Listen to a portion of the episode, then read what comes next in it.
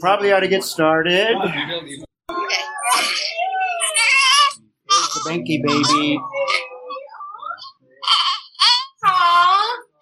This guy. so good. What is her name? If she just woke up, Her name? hungry. Her name is Sage Edelweiss. All right, you guys saw the Benky baby that you've been praying for, and mother. Okay, well, Nate's going to say goodbye, so he's not going to be with us anymore, but I'll have him open in a word of prayer for us today. Okay, let's pray. Father God, we thank you for this day. Uh, thank you for this beautiful day that you have given us, for the opportunity that we have to worship you and to know you through your Son, Jesus Christ, who died for our sins. We thank you for the Holy Spirit that indwells us and empowers us to live lives that are pleasing to you. And we pray that we would um, walk by the Spirit, that we would yield to uh, His guidance and direction, that we would be faithful to the callings that you have called us to. Um, help us to flee from sin and pursue righteousness. And God, we pray that you would help us to love you and to love our neighbors. And uh, we just thank you for this opportunity to study your word, that you would uh, help our minds and our hearts to be receptive to what you have to teach today, and that you would speak through Ray um, as your vessel, that what he says would be um, what you want communicated this day, and that we would uh, receive that willingly. Father, we rejoice with the Bankies over the birth of Sage Edelweiss, and we uh, just praise you that she was born safely, and we pray that um, she would uh, grow up and to come to faith and believe in your Son for eternal life, and that you would watch over her and protect her as she is growing up, and that um, she would desire to to know you and grow in faith and love and, and walk obedient to you in her life, and that you would give the Bankies wisdom um, as parents and uh, Williams wisdom as grandparents. And uh, just thank you for this day and this chance to, to be here, and we pray these things in Jesus' name. Amen. Lord, we also pray for safe journeys for the Hertzers that they work out all the logistics with their baseball team almost, that uh, all the details would be worked out in your plan, your sovereign plan. Lots of things can go wrong, so we just commit them to you and ask that you get them home safely and bless the rest of their time here and uh, the other places they will, they will be meeting, and we desire to send them off with your blessing. In Jesus' name we pray. Amen. Amen. Thanks. Thank you. All righty, let's get into the book of Romans. Romans chapter 14. So if you haven't turned there already, that's where we'll focus. And I've given you quite a introduction to it, so we'll get into the verses and we should be able to move through them somewhat quickly. I'd like to look at another passage. You might put a little bookmark in 1 Corinthians 8. I want to look at that chapter because it parallels what we're looking at here. Different context, different audience, same issue, same problem. So there's some parallels that we can look at. So Romans chapter 14, as I will introduce in a moment here, written to believers. And obviously, I think last time I mentioned that this perhaps may have been one of the problems that Paul is addressing at the church of Rome. I mentioned that there's really no problems in the book of Romans. And this one, if it's such a problem, uh, this is the only thing that any hint of any issue that was in the church at Rome. Unlike some of the other letters that Paul writes, he writes a letter to the Galatians. They were having a problem with Judaizers. Obviously, I mentioned last time the Corinthians had problem after problem after problem that Paul addresses. The Thessalonians had some confusion over some doctrinal issues. The Colossians had some other issues as well. So Paul addresses these in all of these letters. But the book of Romans didn't seem to have any, well, maybe that Paul is not aware of all the details. He was planning on visiting and had not made it yet. But if there was a problem, it may have been that issue that we are looking at in chapters 14 and 15. And I've given you a long uh, introduction to the passage we're looking at to give the context. Two major divisions provision of God's righteousness, vindication of God's righteousness. We're looking at the application of God's righteousness, chapter 12 through the middle of chapter 15. So we're in that last portion here.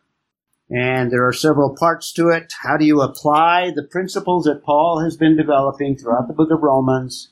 And he starts obviously with the most important relationship with God himself and just a little thumbnail sketch of what Christianity should look like or what our life should look like in that relationship.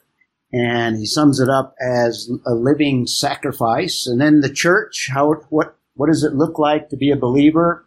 in the body of Christ. He deals with two issues there. We just completed recently what does Christianity look like lived out in society, chapter 13. And now he's dealing with the special issue of Christian liberty, chapter 14, 15 through the middle of chapter 15. So in our outline here, application to Christian liberty, the receiving or the accepting of different convictions that people may may have as a result of the background that they come from. We all come from different spiritual backgrounds, pagan backgrounds, religious backgrounds, denominational backgrounds, and sometimes those lingering baggage, you might say, affect our view of several things in terms of what Bible teaches and sometimes the liberty of Christ is not as clear to people as you might expect, clearer to some and not so clear to others. So he's dealing with this issue of relationships and accepting where people are just where they're at. People are in different places at different parts of their Christian growth. So the receiving of Christian brothers, this is kind of the underlying idea Accepting is the word that Paul uses. I use the word reception. I like to alliterate, so I've got everything on R's there. Reception of differing, differing convictions, 14.1. Now accept the one who is weak in faith. We defined all of these, so I'll give you a quick review, but not for the purpose of passing judgment on his opinions. So accept the one who is weak in faith and we tried to define who Paul is talking about when he talks about weak in faith, but not for the purpose of passing judgment on his opinion. So he starts off addressing the stronger believer, you might say, his attitude towards those that are not at the same place that he may be. And I mentioned, I'm not going to go over it, but he's not dealing with those things that are evil. The Bible is clear. There are certain absolutes. There are certain things that we are prohibited from doing and are clear sin. He's dealing with issues that are questionable and they're only sin depending on whether or not on a personal basis God has developed a conviction and you're violating that conviction. But other than that, we're not dealing with sinful issues. And Paul doesn't even take a stand. He, he hints at where he's at, but he doesn't uh, condemn the attitude of these weak believers. In fact, he says we need to accept them.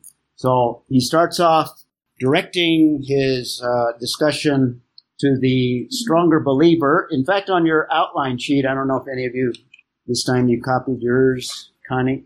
I've tried to outline the focus in the midst of the outline. So as you look at the outline at the very beginning, verse one there, the strong are exhorted. So he exhorts them. In verse 2, he's dealing with both, and he identifies what he's talking about in verse 2. We looked at it last time, I'll review it. And in verse 3, he's also dealing with both, but he's exhorting both along certain lines. Verse 4, he warns the weak. And when we get to that point, I'll show that relationship. And verse 5, uh, both are identified again, but in relationship to a related issue. The first issue that he raises is the eating of certain foods. But there was also an issue of observing certain days. So he deals with that in verse 5.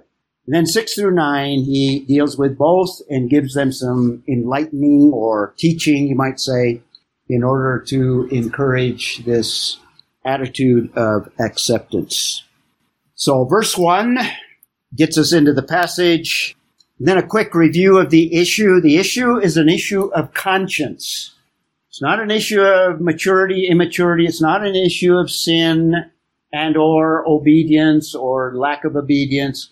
The issue are dealing with conscience and certain convictions that we develop as we come from different backgrounds and those backgrounds linger in our life until we begin to grow as believers. So that's what's at issue. And I've defined the weak. Actually, this isn't my definition, but uh, the best de- definition that I have found, the ones that he's addressing are those who do not fully grasp their freedom in Christ. They haven't understood the freedom that they have in Christ. So we spent, oh, I don't know, 30 minutes talking about Christian freedom when we began the introduction to this whole passage so that we have an understanding of the major issue at stake in uh, these passages that we're looking at. Therefore, the strong are those that are further along in their understanding. In other words, the strong understand or grasp their freedom and they have freedom. In other words, they are free to eat whatever they feel is put before them. They, they don't have any problem eh, of conscience eating. For example, if you were Jewish, a Jew that comes from that background would have a problem eating pork and or seafood, some seafood in terms of uh, crab and shrimp and that sort of thing, shellfish they would have a problem with that because it is prohibited by the law.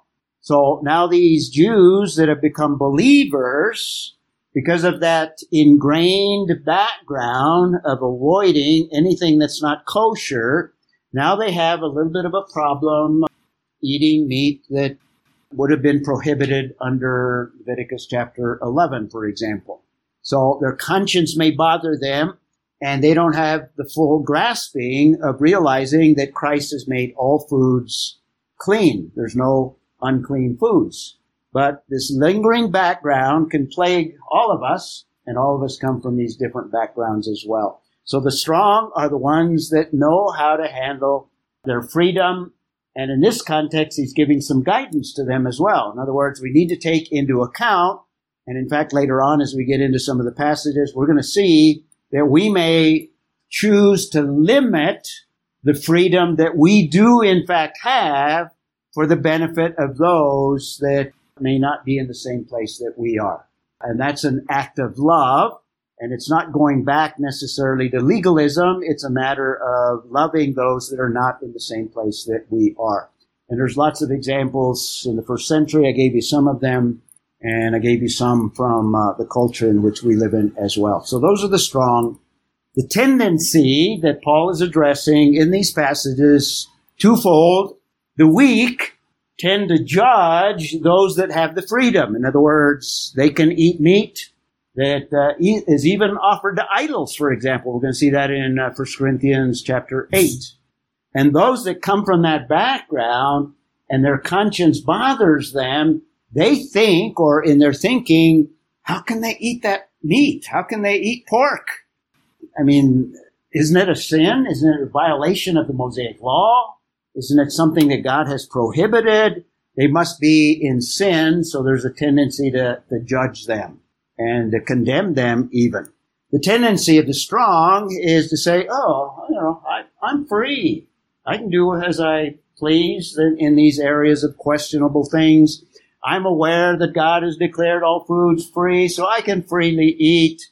And the tendency is to be proud of one's spiritual state and growth, and even uh, despise those that are weak, that are bugging them and saying you shouldn't be eating that. So that's kind of the tendency that Paul is going to address here. And the need, we looked at the need in verse 1, is the accepting of one another. The strong need to accept the weak, and the weak need to accept the strong. And we've looked at these major terms. The word accept, proslambano, is not just to accept in a casual way. In fact, it's a very strong word. It's a compound word in the Greek text. It actually has the idea of accepting by embracing or bringing somebody in. So it's one step just accepting and saying, oh, just stay away from me. I'll accept it, but don't bother me. It's more, I accept you and love you and bring you in. In other words, bringing them into the fellowship, not rejecting them, bringing them in. So that's the idea of the word accept. The weak, uh, we briefly looked at the word that is used there. It's used in a literal sense. It's used in a more spiritual sense in this context. We looked at the word passing judgment, diakrisis, last time. Uh, that's also in verse 1. And judging their ideas or their opinions. That's also in verse 1. We looked at that word. So now, beginning in verse 2, we'll pick up where we left off. So one person has faith and it's interesting that he uses this word because when we think of faith, we think of at least two areas of faith. We, we generally think of faith at the moment of salvation. He's not talking about that. It's not the faith that he's talking about. The issue is not salvation in this passage. He's addressing believers. Now, when he's addressing believers, the word faith oftentimes is believing what God has said in his word. And that's a very common way that the word is used. But in this context, it's used in a slightly different way, and we might even define it and put it on our list here. It's the same Greek word, pisteuo, the word that is commonly used, very frequent in both Old Testament and New Testament, is pisteuo in the New Testament. And generally it has the idea of to believe, whether it's believing in Christ for the very first time and receiving salvation, trusting in what he has done on the cross. That's the basic idea. So that's the meaning of it in general. Or believing what God has revealed in his word. The word pisteuo can be used in that context. In this context, he's probably using it in a more general sense of having confidence. In other words, those that have a belief that it's okay to do doing certain things, and that belief gives them confidence that they have the freedom to eat pork, for example, or to eat whatever. Does that make sense? Kind of a general way. Or they have the confidence or the assurance that it's okay to not necessarily have to observe the feast days of the Jewish calendar and or the Sabbath, for example. If you came from a Jewish background, you would have a tendency of looking at the Sabbath in a very special way and in the New Testament, we see that uh, there are no special days. In fact, that's part of the teaching that we have here. Is the Sabbath is like any other day. We're not under the law to observe the Sabbath. And by the way, when we get to verse 5, Sunday is not the Christian Sabbath. Okay? So we don't attach all of the Jewish aspects of the Saturday Sabbath to Sunday. In fact, we have freedom in that area because Paul basically, we're going to look at another passage, says all days are alike. In other words, there's no distinction in days in terms of our relationship to God. So it's not a sin, for example, to work on a Sunday and or a Saturday as well. Does that make sense? So to having confidence or assurance, I think that's the way he's using the word. The person one person has faith that he may eat all things. He has this confidence, this assurance, this trust that it's okay, and he has the freedom to eat whatever he so pleases. But he who is weak, because he doesn't have that same freedom, says, well, I'm not going to take a chance. Uh, that meat might have been offered to idols, and I don't want to be contaminated. I don't want to be sinful. I don't want to uh, have a problem here with eating this meat, so I'm going to just stay away from all meats and just eat vegetables. And apparently that was the situation in the first century. But the one person has faith to eat all, another one has faith. See, it's not saving faith. It's not the Christian life walk of faith. It's a confidence and assurance to be able, one only has faith that he can just eat vegetables and anything else he feels is prohibited. At least that's the conviction. And just to remind you, there was a Jewish problem. And Jesus addressed the Jewish problem. Notice in Mark 7. Would somebody care to read that? Who's got it? Connie's got it. And who's looking up First Timothy. Let's look up First Timothy as well. Dave's got First Timothy. Connie, why don't you read Mark 7? And notice, kind of as a side note, as a parenthetical statement, the, the end of uh, verse 19. But read 18 and 19. So he said Are you thus without understanding? You not perceive that whatever enters a man outside cannot dip because it does not enter his heart but his stomach and is eliminated, purifying all food? So in other words, food doesn't defile. And when he, the little statement, thus he purified all foods, that's for the benefit of a Jewish audience to realize, like uh, Peter in Acts chapter 10, remember Peter could not eat the food that God commanded him to eat because of his background. And he says, no, I've never eaten that unclean food. And God tells him three times to eat because he has cleansed all food. David, 1 Timothy 4 verses 3 through 5. Forbidding to marry and commanding to abstain from meats which God hath created received, and thanksgiving of them and know the truth. For every creature of God is good, and nothing is to be refused if received with thanksgiving, it is sanctified by the word of God and prayer. Sanctified. In other words, it's just as set apart. Pork is just as set apart as any food that is kosher. The seafood that was prohibited is set apart. If you give thanks to the Lord, it's just as set apart as any other food, and it's cl- just as clean. It's no longer prohibited because not, we're no longer under the law because Christ basically has fulfilled those aspects of the law that pertain to all of these issues. And Christ declared all foods clean. So that's the Jewish problem in terms of eating. Now, let's take a look at uh, 1 Corinthians 8, and if you all want to turn to that, I'd like to go through that passage very quickly. And this was a Gentile problem with eating certain foods, certain meats. The Gentiles also had a similar problem, but it wasn't in terms of the Mosaic law. Some of these Gentiles came from a pagan, and you might even say religious background, and from that background, they would visit a temple. They were worshiping false gods.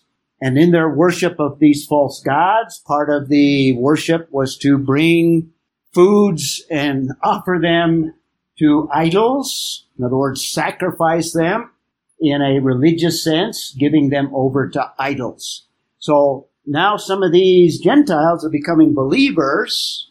And now in Christ, they're thinking, well, I want to be careful because uh, I don't want to eat those foods that were offered to idols. I might be contaminated by those idols if it's been offered to idols. So Paul addresses that to a Gentile audience at Corinth.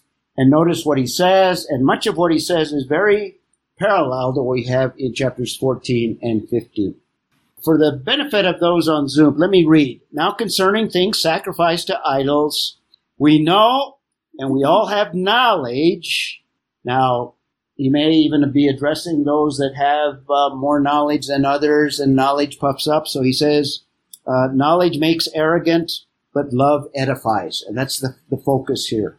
So don't let your knowledge and your freedom overshadow your relationship to those that don't have the same knowledge. If anyone supposes that he knows anything he has not yet known as he ought to know, but if anyone loves God, he is known by him. So he's addressing this issue of pride and knowledge. And then he gets into it in verse 4. Therefore, concerning the eating of things sacrificed to idols, this is the issue, cultural issue, problem of the day.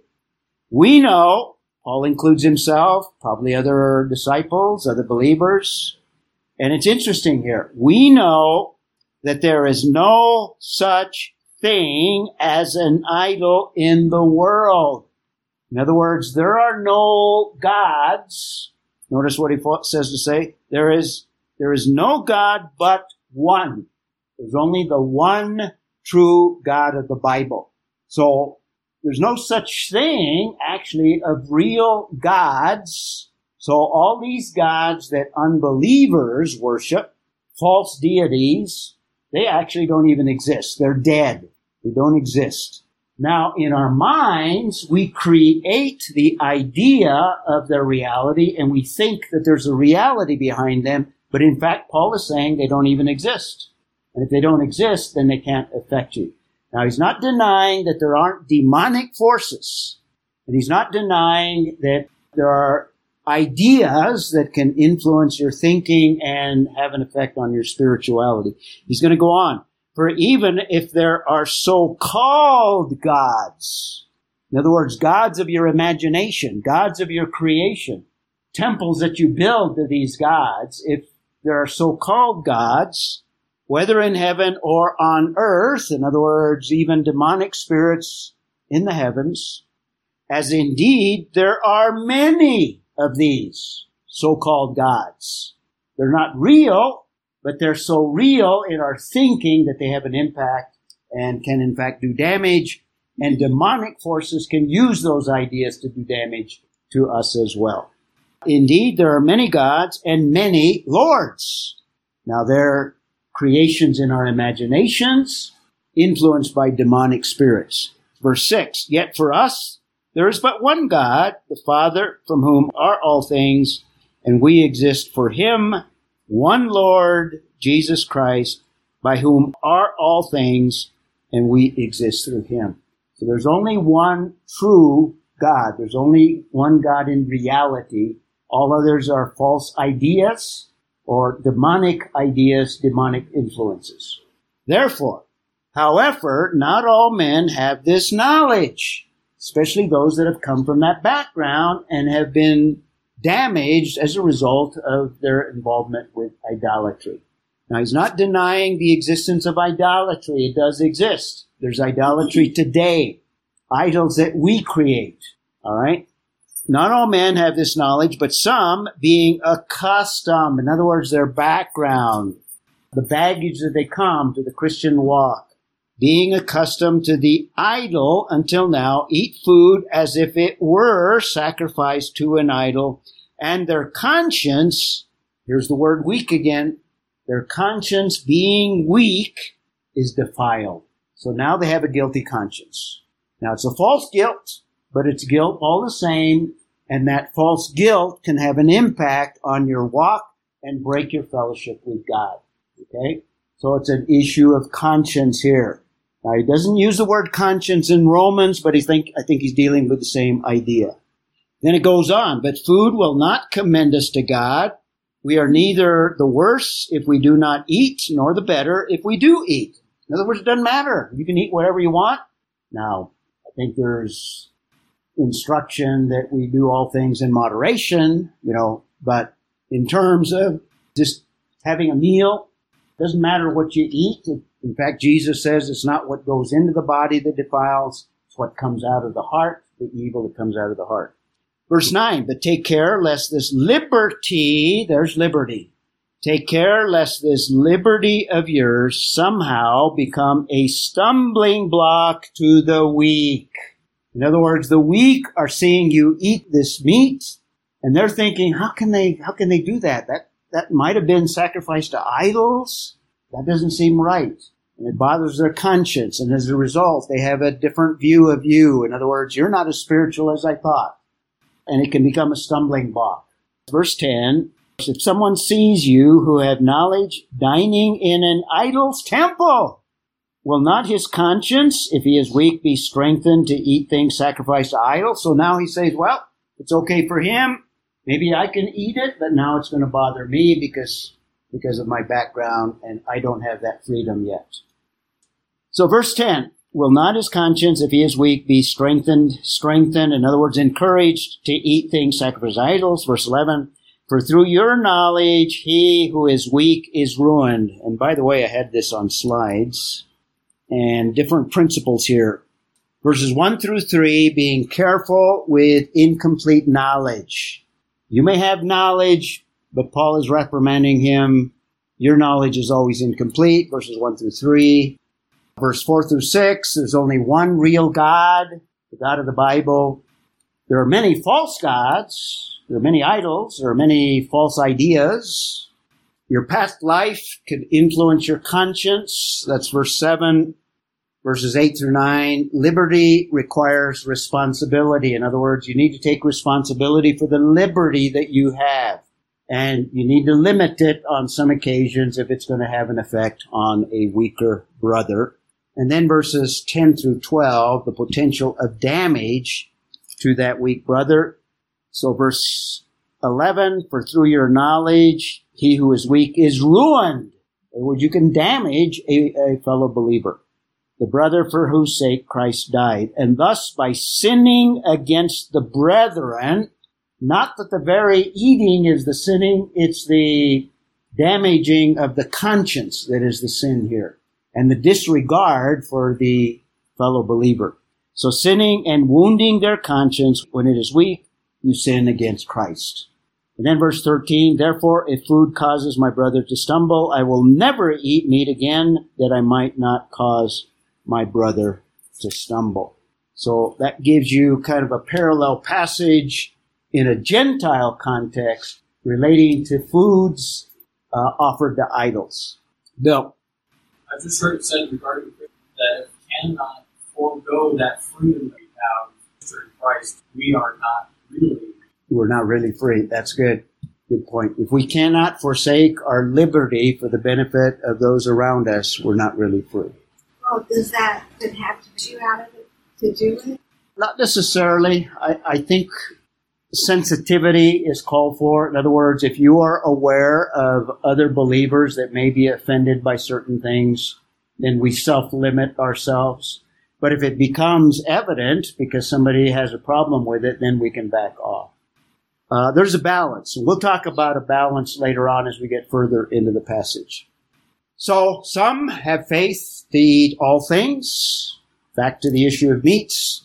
And uh, some, even from the Gentile background, and certainly from the Jewish background, they have problem with certain things as well. And to just be totally safe, they're vegetarian. And apparently that was the situation in the first century. Maybe not so much a problem today, but today we have other issues as well. So verse 3, the one who eats, he's going to exhort them. Uh, he identified them in verse 2. And the exhortation, the one who eats, is not to regard with contempt, because that's our temptation. The one who eats and has freedom, not to regard with contempt the one who does not eat. So we're sensitive to those around us. And just out of interest here, regard with contempt, the Greek word exoutheneito, to look down, and in some contexts even has the idea of despising, looking down and despising. And the one who does not eat, in other words, the one that has a background that uh, uh, limits his freedom, is not to judge. That's the tendency of those is to say, how could you, how could you eat that? Isn't that sin? Aren't you a sinner now? So the tendency is to judge the one who has the freedom to eat. So we have the exhortation here to correct the problem there. Maddie. Um, okay, so much of judgment, that can apply too that, oh my goodness, how can a Christian and do that? Exactly. That person can be saved. That's right. Yeah. That sometimes comes up. Exactly. Now, interestingly, notice the word, he uses the word judge there. The word judge is the same one that we looked at earlier. Krino. To judge, and in some contexts, even to condemn, sometimes used in a strong sense. And the encouragement, and we have the first reason why we are not to look with contempt, and the reason why the uh, weak uh, brother is not to judge, for God has accepted him. And on your outline sheet, the reason I give there is God has received them into his kingdom, into his eternal life. And I think what's in view here is God has saved them. He died when they were sinners. So he has accepted them just where they're at. And since God has accepted them, who are we to not only uh, look at them with contempt, but also to judge them? Now we have another reason in verse 4 God is going to sustain them. He's going to sustain both the strong and the weak. Who are you to judge? Now he's kind of carrying on, and I think he's addressing here the weak believer. You as a weak believer, who are you to judge the servant of another? And he's going to use an analogy here. In the first century, there were masters and there were slaves. And a master took care of his slaves. And he would reprimand them if they were not doing what they needed to do. He would also take care of them.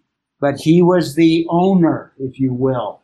And in that culture, slavery was not as evil. It depended on, on the master. You could have a very good master and you had a very good situation if you were a slave. So he's using the imagery here. The servant of another. In other words, we are servants of Christ. All of us are servants of Christ. He's the master. He's the benevolent master, the good master that not only cares for us, but does what's best for us. And then he says, to his own master, he stands or falls. In other words, you can't go into a, another family and enter a household and you have a house slave. In fact, the word that is used here is for typically a house slave that would do uh, domestic service acts. And uh, the master would call the servant and ask, well, you can serve the food now. He comes in. You can't come in and say, oh, you put the fork on the wrong side of the plate here. That's the job of the master. Or you can't say, well, uh, uh, I don't like the way you look. Can you uh, get me another servant? You can't, I mean, that's discourteous. That's the whole idea here. You can't deal with somebody else's servant.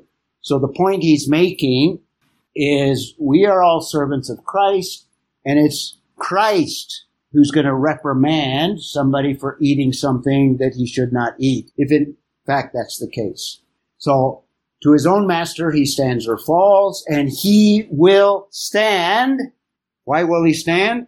For the Lord is able to make him stand. In other words, the Lord is in the process of sanctifying all of us, working in all of us, knowing exactly what we need individually. We have no place in particularly these areas, these questionable areas, to come and reprimand Christ's servants. Let Christ do it. If you have an issue, then uh, you take it to the master. You take it to the Lord and let the Lord deal with it. The Lord is going to sanctify him. The Lord is going to make him stand. Jeff. Use a military analogy, you're not in my chain of command. That's right. I'm not in your chain of command. That's right. That's the chain of command. Christ is the chain of command. He's the commander. Yep. You can't boss me. We're all corporals. boss me around. That's, that's right. You're not the boss of me. That's right. So the principle here is uh, it's the Lord that sustains. It's the Lord that, in fact, is going to sanctify, and it's the Lord that's going to correct if there's needing any correction. Maddie. So there, I believe, an issue today. Uh, element Christian actually take the positive absolutes and now Yes. matters. Argumentation here justify taking something that has in the past viewed as a moral absolute income Okay. and making it an area of preference rather than an area Okay. of morality. Okay. I, Let's see, uh, with progressive Christianity, sexuality, Oh, one example. Okay, so your idea of moral absolute would be they're taking things that are clear biblical Yes, instructions those are moral and then absolutes. turning them Right. into areas of, well, I'm just an interesting choose. for you uh, zombies, That would be moral absolute. what what Maddie is raising is today in our culture, and she used the example of homosexuality.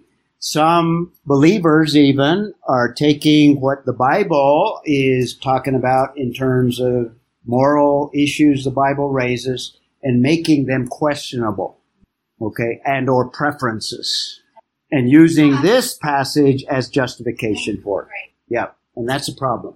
David. Some of the progressive teachers of Christianity see that there are no absolutes. Yes. And David is pointing Your out, version of truth is different than my version, right? which is modern society. David's pointing out a very common thing that is growing in our culture called, uh, what's it called? Uh, well, relativism, but uh, there's another, uh, can't think of the word on it. Uh, Critical theory. critical theory. Just as bad. Just as bad. Well, I would think it's also sometimes called postmodern. Postmodernism is the word That's I'm looking at. Yeah. Where some people say you have a different truth than I have, and my truth is not your truth. Yep. A lot of issues today that this passage applies to. Okay, the next passage, and we'll just get into it, and this will be a good place to stop. We won't complete this. We'll continue next week. But there's another reason why we need to be careful with one another and be accepting of one another in these questionable areas, in these areas where background or baggage are involved, where Christian liberty is involved. God is sovereign, so he can deal with these issues as individuals have need. So he's going to go into verse 5 through 9, emphasizing the lordship or the sovereignty of God. So in verse 5, one person, and he introduces a, another issue, but these are similar issues where it's eating certain foods or observing cer- certain days. Both of these were an issue in the first century. So in verse 5, one person, so he's dealing with things that were very common in the church at Rome or the churches at Rome. One person regards one day above another. And more than likely, he has more of a Jewish person in mind. But the Gentiles also observe certain days. And they had some days, some of them uh, had lucky days and unlucky days, and other days related to other gods as well.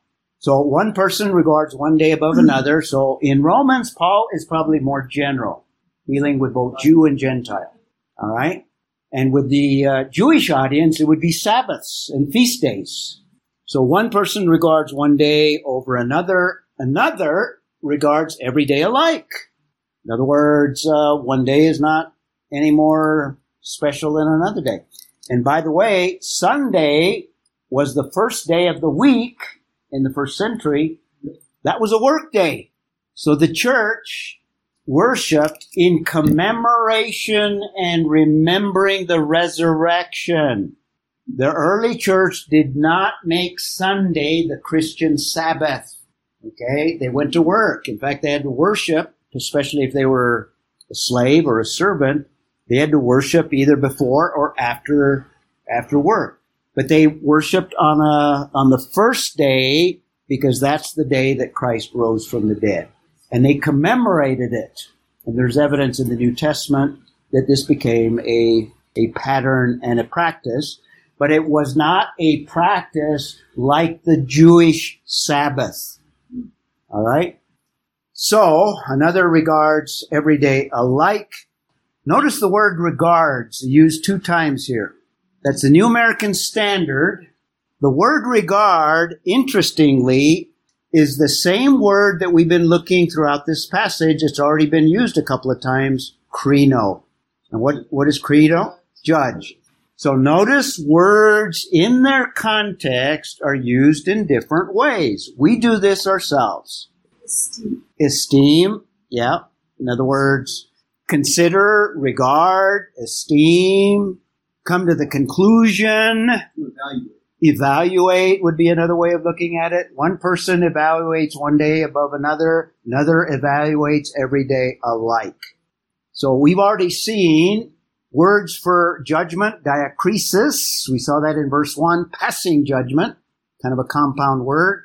We saw in verses 3 through 4 the word judge, krino, and now in verse uh, 5 we have regard, and we have krino again two times. Same word, but it's used in a slightly different way. This is how language works. We do this all the time ourselves. We don't even think about it. Jeff? It's semantic range. Yeah. In other words, words have what Jeff calls a semantic range or a range of meaning. And here we have an example of the same word used in different ways, different senses. It's very common in scripture. So you need to be careful with understanding words in their context. So judging can be translated regard or esteem or consider. Let's look up a couple of passages relating to days. Let's look up the first one and uh, we'll pick up here next time. Uh, just because we're talking about days now, and now we need a clear biblical perspective on days. We looked at foods and we saw that Christ declared all foods clean. Now, what's the situation with certain days, particularly Sabbaths, particularly Jewish feast days? Let's go ahead and do that. We, we have a little bit of time here. Colossians 2, who wants to read that one? Denise, you want to read that one loudly? And who wants to do Galatians? And that's basically where we'll end today. Laurel? Colossians 2, 16 and 17. Go ahead, Denise. Therefore, no one is to act as your judge in regard to food or drink or in respect to a festival or a new moon or a Sabbath day, things which are a mere shadow of what is to come, but the substance belongs to Christ. Okay. So in the church age, we're not under the Jewish law where God specified and commanded, in fact, one of the Ten Commandments, the observance of the Sabbath, but also other feast days, new moons, other feasts, other Jewish days that were set apart. We're not under a Jewish system anymore. We are not under the Mosaic covenant, the church age. That was fulfilled in Christ. That is Jewish. That is for the nation of Israel, not for the body of Christ. And that pertains to Jewish people that become Christians. And that's where the problem lies. Another passage is Galatians 4, 8 through 10. Laurel, you want to read that one? However, at that time, do not know God, slaves to nature are no gods. But now that you to God, or rather to by God, how is turned back against elemental you desire to slave to all organs? You observe days and months. Okay, so you observe days, months. In other words, looking at them differently and uh, adjusting some of your attitudes in terms of your view of these days. So essentially, the New Testament is saying there are no real special days. In fact, every day is a day to worship the Lord. Every day is a day to serve the Lord. Some of us have set aside certain days. Sunday, I worship the Lord, and the rest of the week, I live like the rest of the world. That's not biblical, right? I don't want to get into the whole area of tithing, but tithing is one of those areas that is part of the law as well. So there's a lot of Jewish things, a lot of legal things in terms of the law that Christ has set us free. Praise the Lord. And Galatians says, don't go back to those things. Don't go back to those things. So we have tremendous freedom in Christ, but in this context of Romans uh, 14, we need to not only be sensitive to one another, but recognize that my background may influence me today and hinder my freedom, and my freedom can be imposed on others and hinder them, and or uh, my lack of freedom as well. And we need to be sensitive to one another. So why don't we stop there and uh, uh, the A very quick question. go ahead, Jim. Uh, was the Galatians passage actually addressed uh, to go to the Gentiles? Primarily Gentiles. Now there were some Jew, Jews at Colossae, but uh, primarily Gentiles. So that's a Gentile issue of days, special days. Well, the reason I asked the question is because uh, it said uh, you are slaves to those which by nature are no gods. Yep, That's not Gentile. yep. And they set aside days to their gods as well. In other words, a corrupted pattern of the Gentile world. Yep. Okay. And the last part of verse 5 each person must be fully convinced in his own mind. In other words, individual convictions. Fully convinced in his own mind. If you want the Greek word, plero and a couple of other passages relating to that word. Be fully convinced. These are, as we grow, we de- develop these convictions but our convictions should not be imposed on others, and we need to take into account the convictions of particularly those that are weaker believers. Well, why don't we stop in verse 5 and we'll pick up there, and next week, hopefully, we'll get through verse 12. Any comments before we move into a time of prayer? Sandy? So the stronger believers who knew they could eat meat never could do it because they didn't know. Not necessarily, but uh, they had to evaluate a situation and see who's around them. And if they were not sure, maybe they might abstain, but but in reality they have freedom. Yeah, we limit our freedom only on the basis of the effect that it might have on someone else. Bill. More obvious example. If I don't have the freedom to drink, Yes. not get drunk, Yes. I mean, that's my personal opinion. Yes. Yes. But if I have a friend who I know a recovering alcoholic, Yes. I'm going to say at that time, not Right. Yeah, Bill raised the issue that is probably more common in our culture is drinking alcoholic beverages. And it's a big deal in some circles, legalistic circles particularly. But uh, you could make a case that Paul, not uh, Bill didn't say this, but uh, Paul encourages Timothy to take a little wine for his stomach. And as believers, some believers have the freedom to drink alcoholic beverages. Bill pointed out not to excess, in other words, not to drunkenness. The Bible prohibits that, but the freedom to take alcoholic beverages.